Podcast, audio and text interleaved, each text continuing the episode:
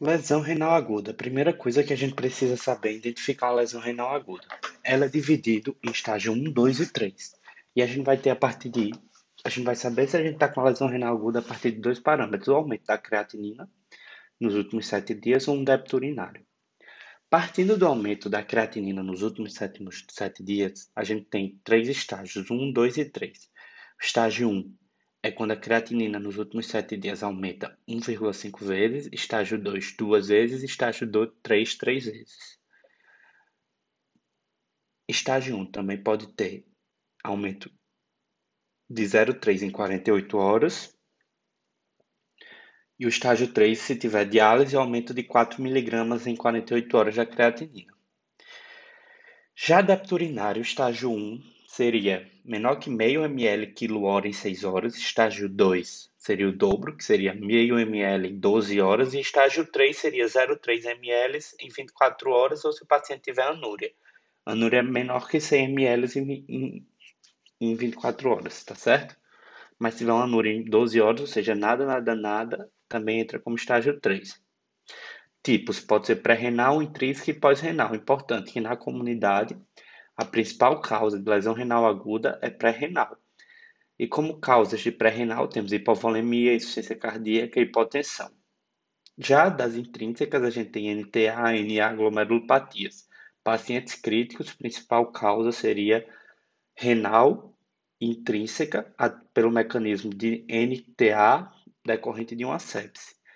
Falando um pouquinho já dessa já que uma é 55% e outra é 40%, a gente precisa diferenciar as duas. A pré-renal, normalmente causada por hipovolemia, eu estou sedento por água, ou seja, eu consigo concentrar minha urina e excreto menos sódio, porque o sódio puxa a água. Já na NTA eu não consigo reabsorver, então vai ser uma urina diluída e com muito mais sódio. É, então, como é que a gente vai diferenciar isso? A gente vai usar alguns parâmetros. O sódio urinário na pré-renal é baixo, menor que 20 mex. Já na NTA, o sódio é alto, maior que 40 mex. Fração de excreção de sódio menor que 1% na pré-renal, maior que 1% na NTA. Fração de excreção da ureia menor que 30%, 35% na pré-renal, maior que 50% na, na NTA. Osmolaridade. Como na pré-renal eu retenho água e sódio, vai estar mais concentrada porque vai ter o resto das impurezas, ou seja, vai ter mais de 500 miliosmol litros, osmol por litro. Já na NTA, como não diluo nada, vai ser baixo, ou seja, menor que 350. relação ureia sobre creatinina pré-renal maior que 40, NTA menor que 20. Densidade junto da osmolaridade da pré-renal está mais alta, ou seja, maior que 1020, e da NTA menor que 1015. Cilindros. Na pré-renal, tem cilindros hialinos e na NTA tem granulosos ou também chamado de pigmentário. Em ANSP 2020, paciente se ele tem uma doença renal crônica, mais uma injúria renal aguda, pré-renal, o rim ele já está tão mal que não consegue reabsorver do sódio, por isso pode ter aumento de sódio urinário. Outra coisa importante, por que a gente dosa a fração de sódio e fração de ureia? Porque em alguns pacientes, como os usos de diurético terapia, a fração de excreção de ureia é mais fidedigna do que a fração de excreção de sódio. Basicamente, foi isso de lesão renal aguda.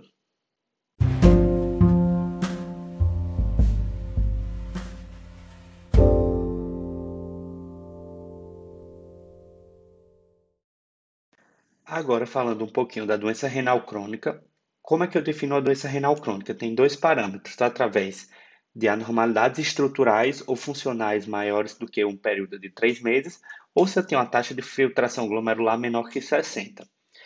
Quais são as causas de doença renal crônica? No mundo é diabetes, no Brasil hipertensão. Repetindo, mundo, diabetes, Brasil hipertensão. Como eu vou calcular a taxa de filtração glomerular? A gente pode usar através de urina de 24 horas, MDRD, CKD, EPI e Cockcroft-Gault. Se a KDEPI é a melhor, Cockcroft-Gault a gente tem que saber o cálculo porque é o cálculo mais fácil. Lembrar que a gente não pode utilizar essas fórmulas em vigência de uma lesão renal aguda, porque vai estar superestimado o valor, certo? Vai estar overrated. Já falando de Cockcroft-Gault, a gente precisa lembrar o cálculo. é 140 IP sobre 75 CR, ou seja, 140 menos a idade vezes o peso, dividido pela creatinina vezes 72. Esse valor é para um homem. Na mulher, a gente multiplica por 0,85. Lembrar dos estágios da DRC, o relógio, 120, 90, 60, 30. Estágio 1, 2, 3, 4, 5. Lembrar da albuminúria, menor que 30, A1, de, do 30 a 300, A2, de A3 maior que 300. Mais importante de DRC e que cai mais nas provas são as complicações da doença renal crônica. É um paciente que ele vai morrer do coração com anemia e osso fraco. A anemia é o primeiro achado. Ela é multifatorial, pode ter várias causas, mas a principal, até para levar para a prova, é a deficiência de eritropoetina.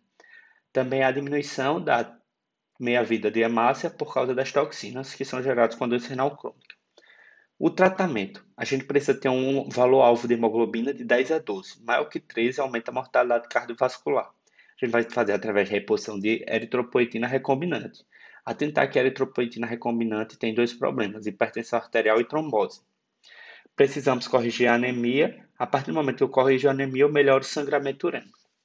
E algumas coisas têm que ser observadas antes de iniciar esse tratamento. A gente precisa ter uma ferritina maior ou igual a 200 e uma saturação de transferrina maior ou igual a 20%. Em alguns casos, precisa repor folato e B12. Falou a primeira grande complicação que é a anemia, a segunda, que é muito badalada em provas, é a osteostrofia renal. O que é que vai acontecer nesse paciente? Quando eu tenho diminuição da função renal, eu aumento o fosfato e diminuo a vitamina D. Isso daí vai causar uma hipocalcemia que compensatoriamente vai aumentar o PTH. Ou seja, a gente tem o hiperparatireoidismo secundário. O que é que duas coisas nesse hiperparatireoidismo secundário precisa ser lembrar? Achados no raio-x, que tem as reabsorções subperiosteal de falange, tem o tumor marrom, também chamado de osteocloma, tem o crânio em sal em pimenta e coluna em Hugger Jersey, que é a camisa de rugby. E o tratamento começa principalmente, inicialmente com diminuição de fosfato da dieta, passando para quelantes de fosfato. Lembrar que o principal é o cervelamir. Primeira etapa, diminuir fosfato da dieta. Segundo, cervelamir. Terceiro, repor vitamina D, o calcitriol. Por último, calcimimético, que seria o Sinacal 7. Uma observação importante: se hipercalcemia refratária, atentar um hiperparateciário. Se a gente tiver isso, pode haver a necessidade de realizar uma paratireoidetomia, tirar as paratireoides. Foi o principal de osteostrofia renal. Tem outro tópico que é a doença óssea dinâmica, que vai ser porque a partir do momento que a gente ataca o cerne da doença fortemente, vai reduzir bastante o PTH e vai causar uma doença já ao contrário, que seria por baixo turnover ósseo. E o que é que isso traduz na clínica? A gente precisa reduzir a intensidade do seu tratamento.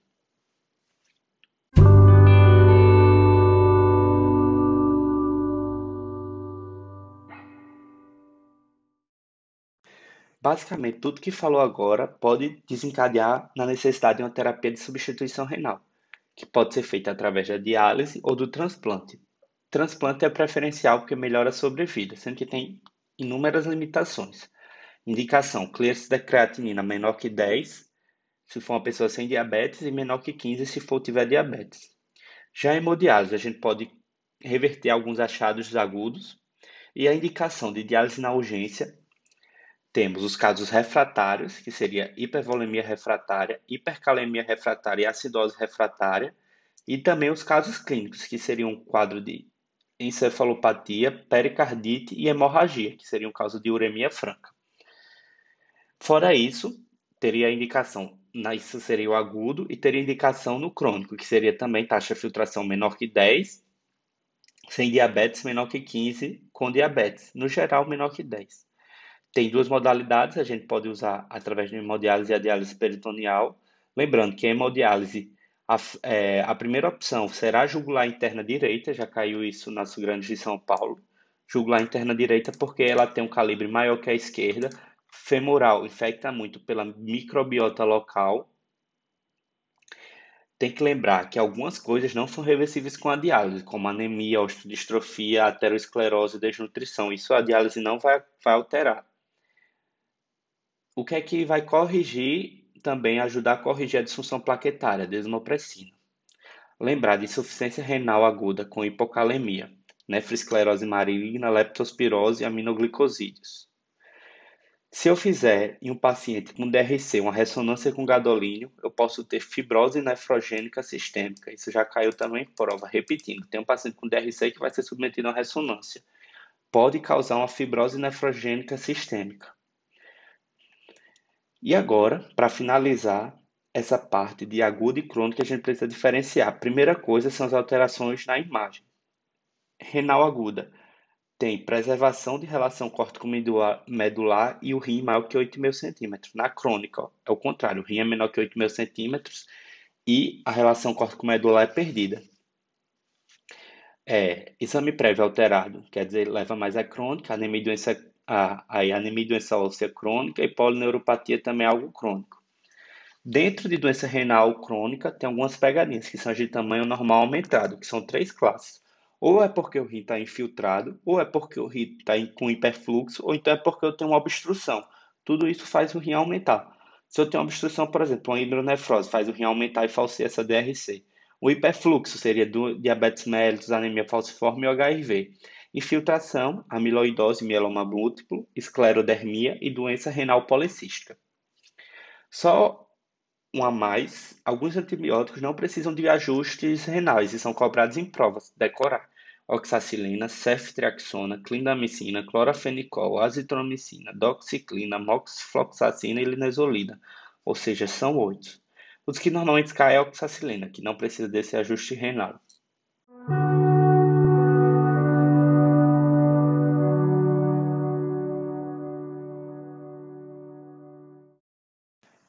Distúrbios hidroeletrolíticos e ácido básico. Começar com hiponatremia. Precisa decorar a fórmula de osmolaridade. É igual a duas vezes o sódio sobre gli...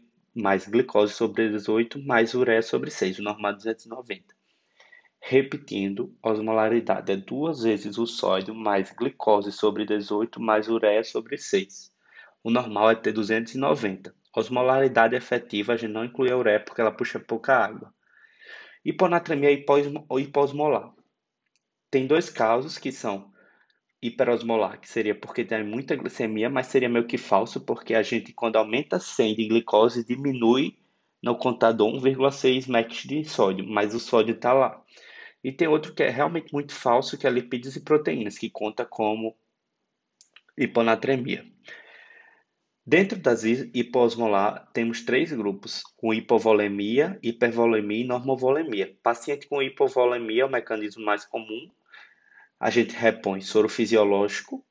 Hipervolemia seria o paciente que tem insuficiência cardíaca, essas coisas. E a normovolemia, e a normovolemia seria se ADH e as causas endócrinas, que seria hipoparatidismo e insuficiência suprarrenal. O tratamento dessas duas é muito parecido: restrição hídrica, furosemida e os vaptanos. Repetindo, restrição hídrica, furosemida e vaptanos. Então, dentro da hiponatremia, a mais comum é a hipovolemia, sendo que a que mais cai é a CIADH. A primeira coisa que a gente precisa saber da CIADH são as causas. S, sistema nervoso central, meningite, AVE, TCE. IA, trogênicas, que aí seria o uso de antidepressivos, aldol, anticonvulsinantes, carbamazepina, opioides, êxtase. Lembrar que êxtase, que basicamente os, todos esses aí são pela, pela, pela, pelo aumento da ação do ADH que vai puxar muita água e vai diluir, certo? Então seria S, sistema nervoso central, e A, trogênicas, D, doença pulmonar. Lembrar de legionela e hot cells, que são, é o câncer de pulmão de pequenas células. Hot cells. E para acabar o H, HIV. O que é que acontece? Se ADH, quando aumenta o ADH, tem uma hipervolemia. A partir do momento que eu tenho essa hipervolemia, quando eu dilatar o átrio, que vai ser o peptídeo natriurético, peptídeo natriurético atrial, vai causar uma normovolemia, que vai ter uma natriurese. Então, na minha urina, o que é que eu vou achar no CADH? Aumento de excreção de ácido úrico, o sódio vai estar tá alto, a osmolaridade urinária alta. Lembrar que uma das causas clássicas de ácido úrico baixo no sangue CADH. Já a síndrome cerebral perdedora de sal, eu não vou ter, eu vou ter aumento do BNP, que é o peptídeo natriurético cerebral, que vai ter o natriureto. Então, para diferenciar se ADH, por exemplo, um paciente com TCE, para diferenciar se ADH e síndrome cerebral perdedora de sal, é porque na síndrome cerebral perdedora de sal vai ter um paciente hipovolêmico, enquanto na CADH vai ter um paciente euvolêmico. Correção de hiponatremia aguda vai ser 0,6 vezes o peso vezes o distúrbio vezes a diferença do sódio. A gente quer de 8 a 10 mEq de sódio dia. Lembrando que nas três primeiras horas 3 mEq, nas outras restantes das horas 12, 9 mEq, né? Seria mais ou menos isso. Porque antigamente era de 8 a 12, agora tenta ser mais conservador. Mas isso não é o principal. Precisa saber que a correção a gente pode ter mielinólise e pontina. E para mulher multiplica por 0,5 e lembrar que uma grama de NaCl tem 17 mEq certo? E a gente repõe com NaCl a 3%.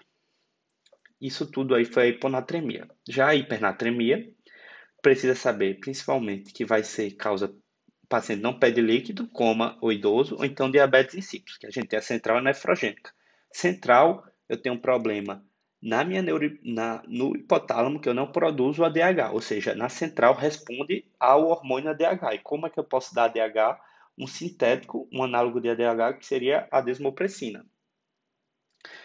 Então, isso daí é o que cai. Central responde a desmopressina, nefrogênica não responde a desmopressina.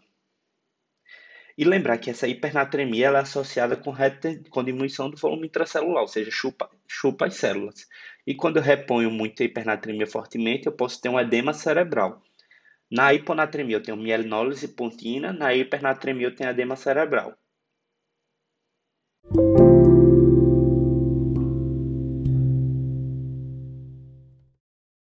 Finalizando o nefro, estude os ácidos bases, pH. Tem os valores que eu preciso decorar: pH 735 a 745, bicarbonato 22 a 20, 22 a 26, CO2 de 35 a 45, base XS menos 3 a mais 3.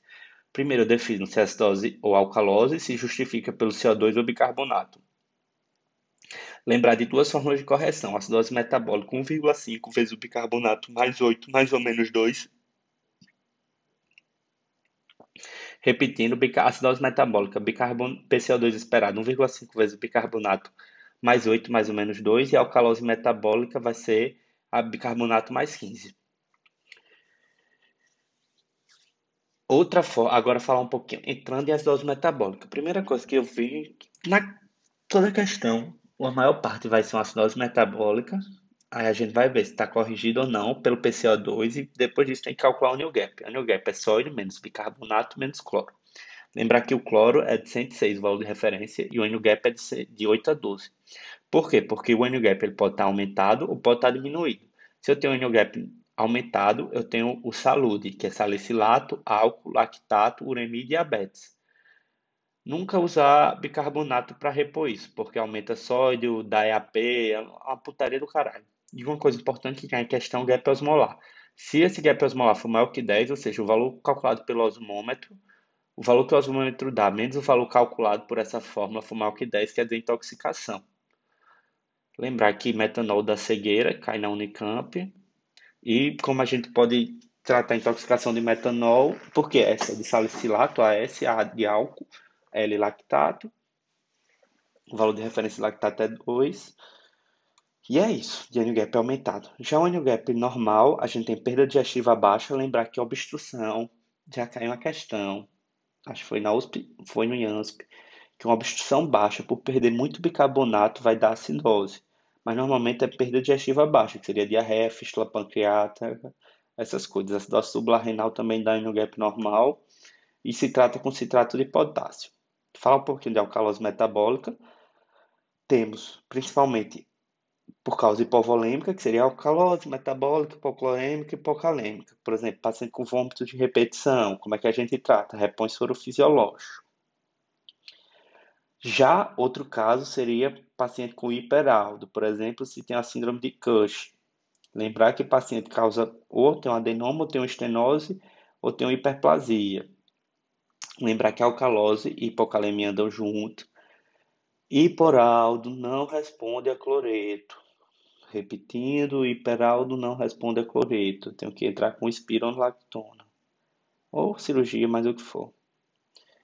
E, e por que eu isso? Porque caiu uma questão que dava várias causas de hipovolemia e perguntava qual era que não respondia ao cloreto, e era síndrome de Cush. E é isso. Foi tudo de nefro.